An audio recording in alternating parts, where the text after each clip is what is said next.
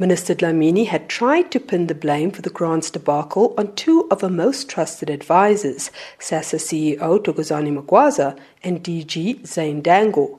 In their defense, they told the Constitutional Court about the work streams the minister had appointed to report directly to her, which effectively shut down the work that SASSA had been doing to take over the payment function.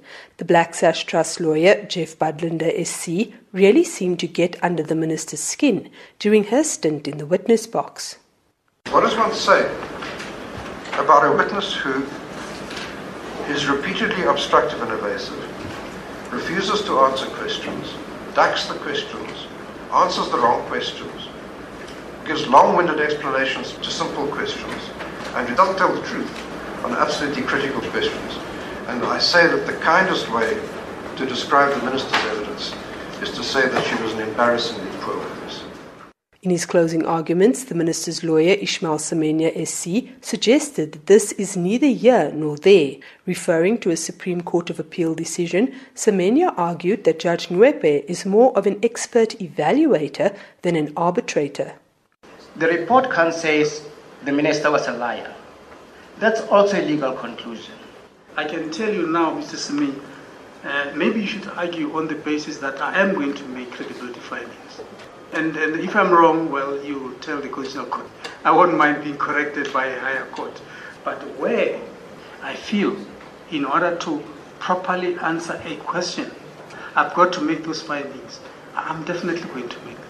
But the ultimate decision as to whether or not the minister should be made to pay a punishing cost order from her own pocket remains with the Constitutional Court. Vincent Maleka SC reminded the inquiry that its very purpose was to do what the Constitutional Court was unable to do itself. You are the Constitutional Court on the ground in order to discover the facts and the truth.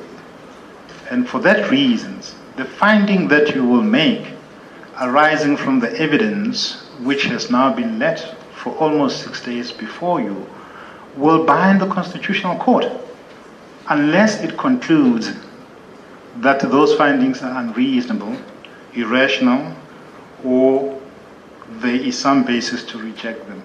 Semenya went on to argue that the minister's explanation for not informing the court about the work streams was perfectly legitimate and that nobody has put up a competing version.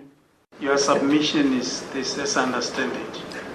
I have one set of facts on the side of the minister as to why she did not disclose.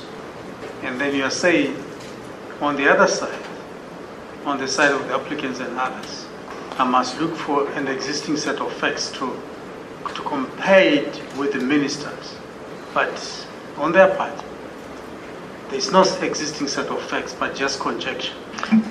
I could, I could not have been any more lucid than that, Judge. It took me more than an hour to make that point. With the inquiry having wrapped up, Judge Ngoepe said he was unable to put a time frame on the finalization of his report. This report is to be submitted directly to the Constitutional Court. Candice Nolan, SABC News, Johannesburg.